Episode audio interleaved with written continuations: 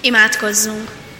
Hálát adott neked, mennyei atyám, hogy elhívtál gyülekezetedbe, szent lelkeddel légy segítségemre, nyisd meg számad dicséretedre, szívemet igét befogadására.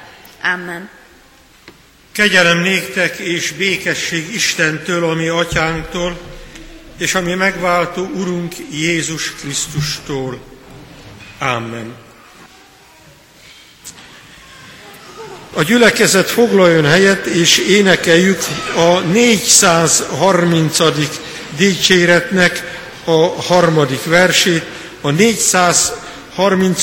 ének harmadik versével kérjük Isten áldását a keresztelt gyermekekre, a családokra és minnyájunkra.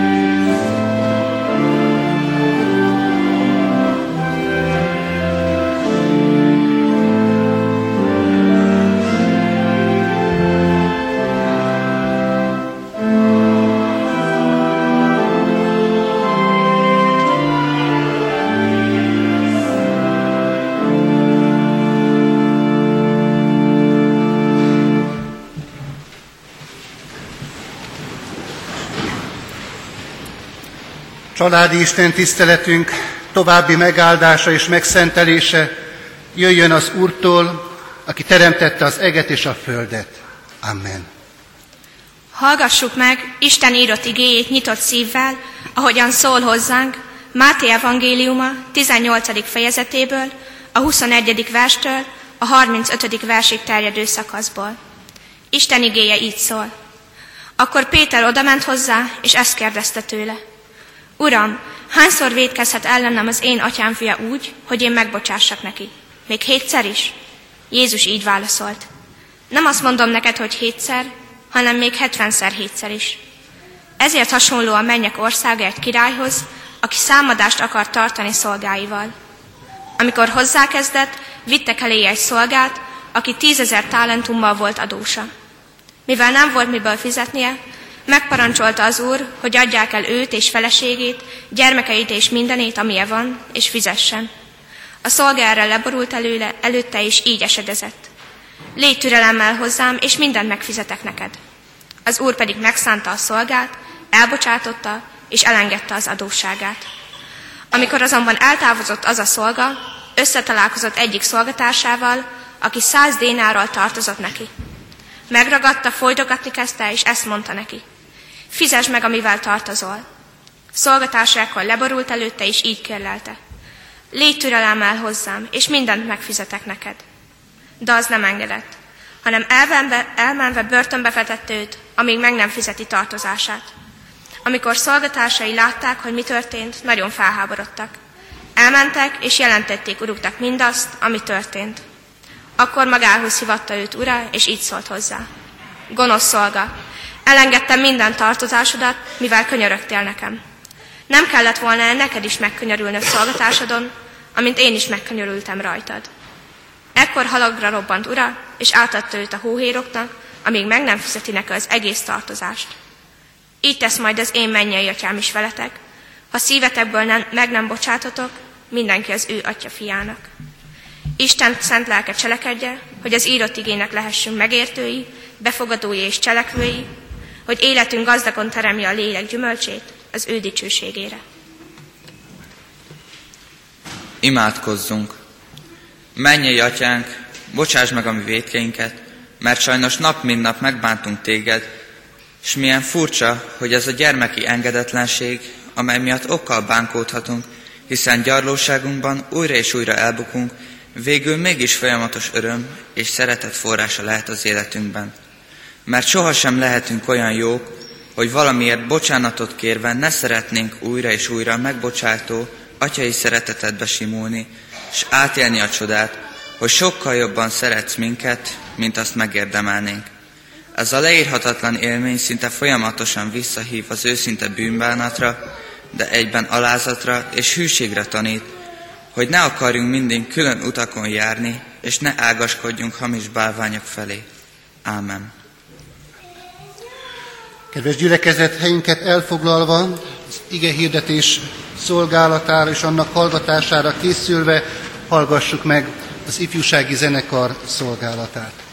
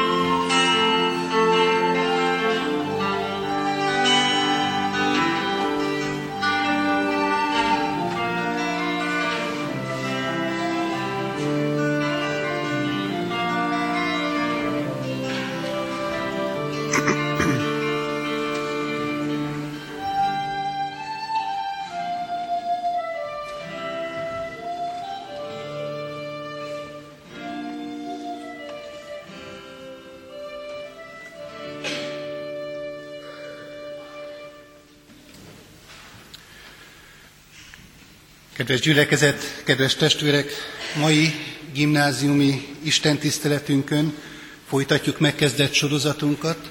Alkalomról alkalomra mi atyánknak egy részletét tanulmányozzuk. Mai napi részlete az Úri imádságnak a Máté írása szerinti evangélium 6. fejezetének 12. versében olvasható, amely így hangzik és bocsásd meg védkeinket, miképpen mi is megbocsátunk az ellenünk védkezőknek. Kedves testvérek, kedves gyülekezet, mi atyánk kérései közül az ötödikhez érkeztünk, amely a megbocsátás gondolatát állítja figyelmünk homlokterébe. Alapvető fontosságú kérdés ez mindannyiunk számára. Emberi életünk minősége függ attól, hogy milyen választ adunk arra a kérdésre, képesek vagyunk-e megbocsátani. Éppen ezért vizsgáljuk meg elsőként azt a kérdést, és erre a kérdésre adható feleletet az ige alapján, miért fontos ezt a kérdést egyáltalán átgondolni magunk életében. És hát induljunk ki onnét, kedves testvérek, hogy mindannyiunkat érnek támadások, sérelmek, bántások. Egyrészt másfelől mi magunk is akarva vagy akaratlanul megbántunk, megsértünk másokat. Vagyis úgy foglalhatjuk ezt a helyzetet össze, hogy egyrészt sebeket kapunk, másrészt mi magunk is okozunk mások életében sérüléseket. A mindennapi életünket sajnálatos módon így jellemezhetjük, hogy sebeket adunk, osztunk és sebeket kapunk. A kérdés az, hogy hogyan kezeljük ezt az áldatlan helyzetet. Egyáltalán kezeljük-e, vagy hagyjuk lappangani, fertőződni ilyen jellegű sebeinket. Most, kedves testvérek, mai igénk egyértelmű választ ad arra a kérdésre, a gyógyír ezeknek a sérelmeknek a kezelésére nem más, mint a megbocsátás. Nem tudom, hogy miközben ezt a jól ismert imádságot, amelyet mindannyian kívülről is tudunk, és sok-sok alkalommal már elmondtunk, észrevettük-e, hogy ennek a kérésnek az elején egy és olvasható. És el is mondjuk ezt mindig. Másik öt kérés esetében, amely a mi atyánkban benne foglaltatik, nincs ez a kötős szó. Bizonyára van ennek jelentősége. És valóban, hogyha belegondolunk, akkor rá is jöhetünk könnyen, hogy összekapcsolja ez az és kötős szó, ezt az ötödik kérését a mi atyánknak az előzővel, a negyedikkel, amely így hangzik, ami minden napi kenyerünket ad meg nékünk ma. És folytatódik a kérések sora, és bocsásd meg védkeinket, miképpen mi is megbocsátunk az ellenünk védkezőknek. Kedves testvérek, ez a két kérés összetartozik.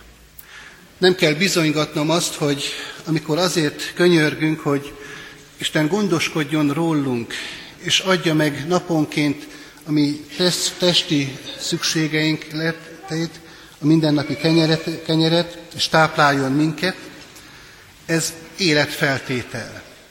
De szoktunk-e gondolni arra, hogy legalább ennyire fontos kérdés az életünkben a megbocsátásnak a kérdése. Mert ahogyan elpusztul a test, ha nem kapja meg a táplálékot, ugyanúgy elpusztul a lélek is, ha naponként nem kap bűnbocsánatot. Ez a két kérése tehát a mi atyánknak ilyen módon szoros összefüggésben áll. A második kérdés, amelyre az ige alapján feleletet kaphatunk, így fogalmazható meg. Miért kívánja tőlünk, Urunk, az őszinte megbocsátást? Először is azért, mert mi magunk is bocsánatból élünk. Jézus Krisztus által megszerzett bűnbocsánatból. Az iménti ének is erről szólt, a példázat is, amelyet hallottunk lekcióként felolvasni. Példázat tanítása szerint fizetésképtelen adós szolgák vagyunk, akik mérhetetlenül nagy tartoz, akiknek mérhetetlenül nagy tartozást engedett el az Isten. Hadd utaljak csak egészen röviden Jézus szenvedés történetének arra a részletére, amely a Golgotai kereszten ment végbe, és ott jól tudjuk, az evangélisták hét olyan szót, illetve rövid mondatot jegyeztek föl, amelyet Jézus a kereszten elmondott. Az egyik ilyen elhangzott szava Jézusnak szenvedései közepette ez volt, hogy elvégeztetett. És ennek a szónak a hátterében, profán görög nyelvben egy olyan jelentés tartalom is van, amely arról szól, hogy amikor valaki az adósságát letudta, megfizette, vagyis nincs már tartozása, akkor ezzel a szóval, kifejezéssel illették, hogy rendezte az adósságát, elengedték a tartozását. Nos hát, a mi életünkben is ez történik meg. Akkor, hogyha Jézus Krisztus áldozatáért, az ő érdeméért kérjük a mi bűneink bocsánatát. Elengedi Isten ezeket. Ahhoz, hogy az emberi kapcsolatokban a megbocsátás kérdése a helyére kerüljön, át kell élni a magunk életében az isteni megbocsátás felszabadító örömét. És éppen ezért föl kell tennünk a kérdést, kedves testvérek, átéltük-e már ezt? Éreztük-e már a magunk csődjét, és ezt, a, ezt követően azt a felmentést, amelyet Isten megad nekünk az ő kegyelméből. Másodszor azért kell a megbocsátást gyakorolni, mert vannak helyzetek, amelyek nem oldhatók fel másképpen. Egy házas pár esetében, amikor olyan mértékben eltávolodnak egymástól, hogy már csak a vállás az, ami megoldást mutat számukra, egy munkahelyen, amikor egészen megromlik a munkatársakkal a kapcsolat, vagy a munkahelyi légkör, egy szülő és gyermek kapcsolatában is előállhat ilyen helyzet könnyedén, különösen amikor gimnazista korban van a diák, de akár iskola falain belül is, tanárdiák viszonylatában is. Sok-sok olyan helyzet van, amire azt kell, hogy mondjuk, hogy másképpen nem oldható meg, csak úgy, hogyha készek és képesek vagyunk megbocsátani. A közösségben élés alapkérdése a megbocsátás. A kérdés az számunkra, hogyan kezeljük ezeket a helyzeteket.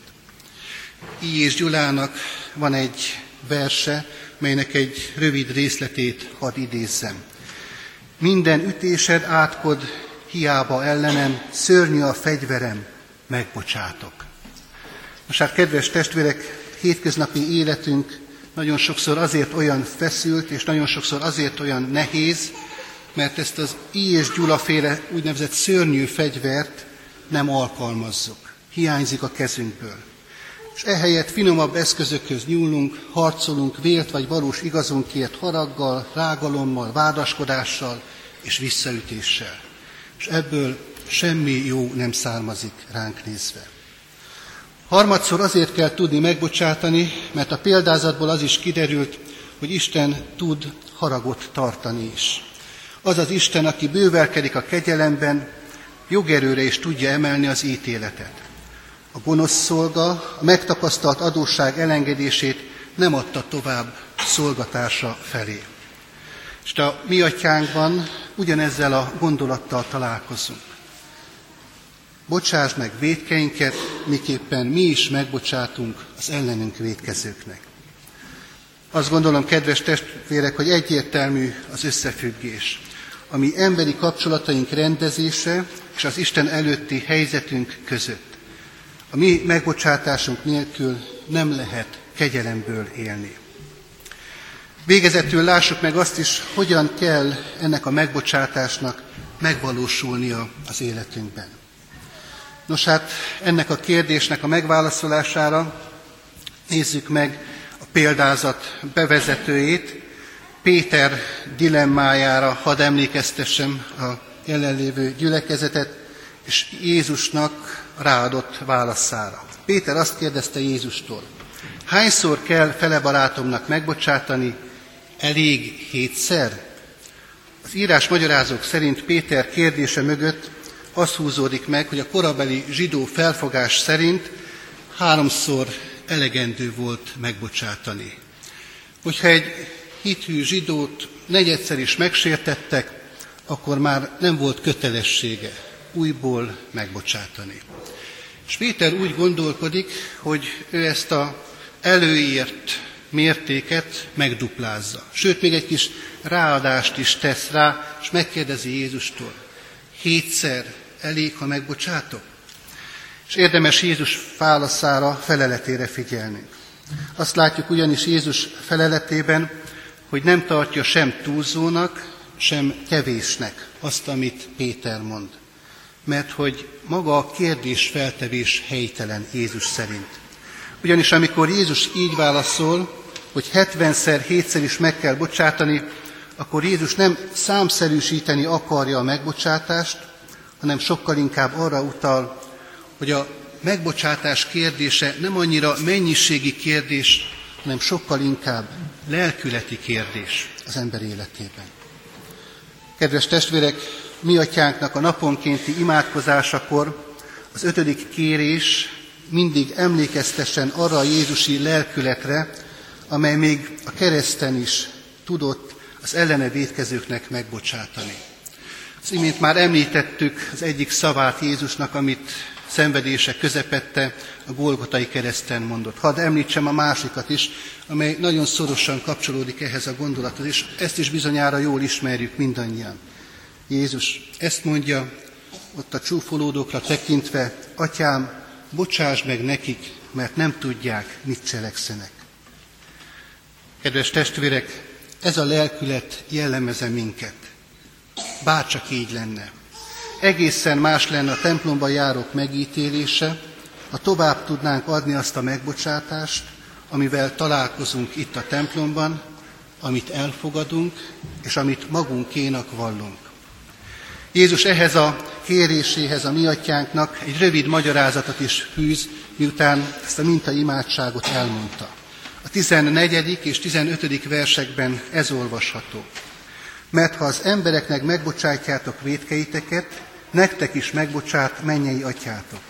Ha pedig nem bocsátotok meg az embereknek, atyátok sem bocsátja meg a ti védkeiteket. Kedves testvérek, nem régen olvastam egy Dán népi bölcsességet, amely így szólt. A jó példa harangszó, melynek hangjára egyre több ember megy be a templomba.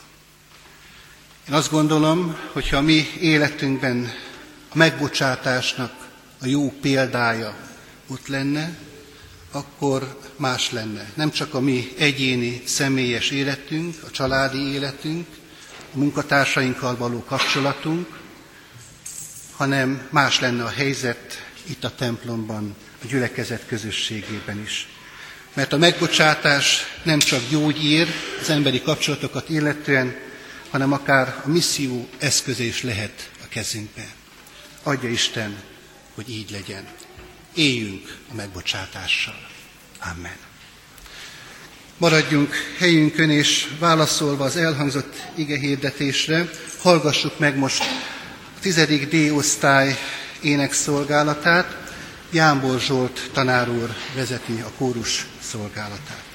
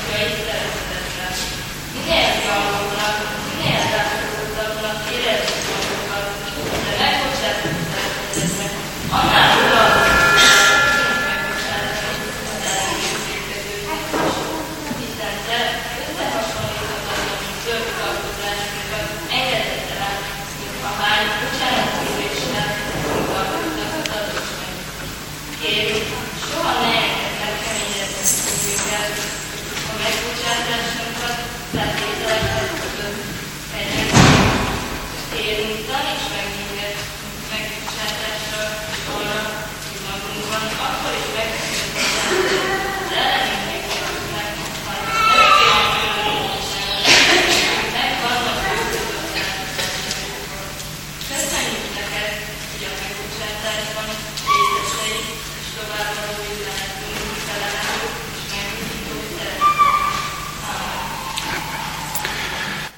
Gyertek és együtt közösen, ami megváltó Úrunktól, Jézus Krisztustól tanult imádságot is mondjuk el. Mi atyánk, aki a mennyekben vagy, szenteltessék meg a te neved, jöjjön el a te országod, legyen meg a te akaratod, amint a mennyben, úgy a földön is. Mindennapi kenyerünket add meg nekünk ma, és bocsásd meg védkeinket, miképpen mi is megbocsátunk az ellenünk védkezőknek.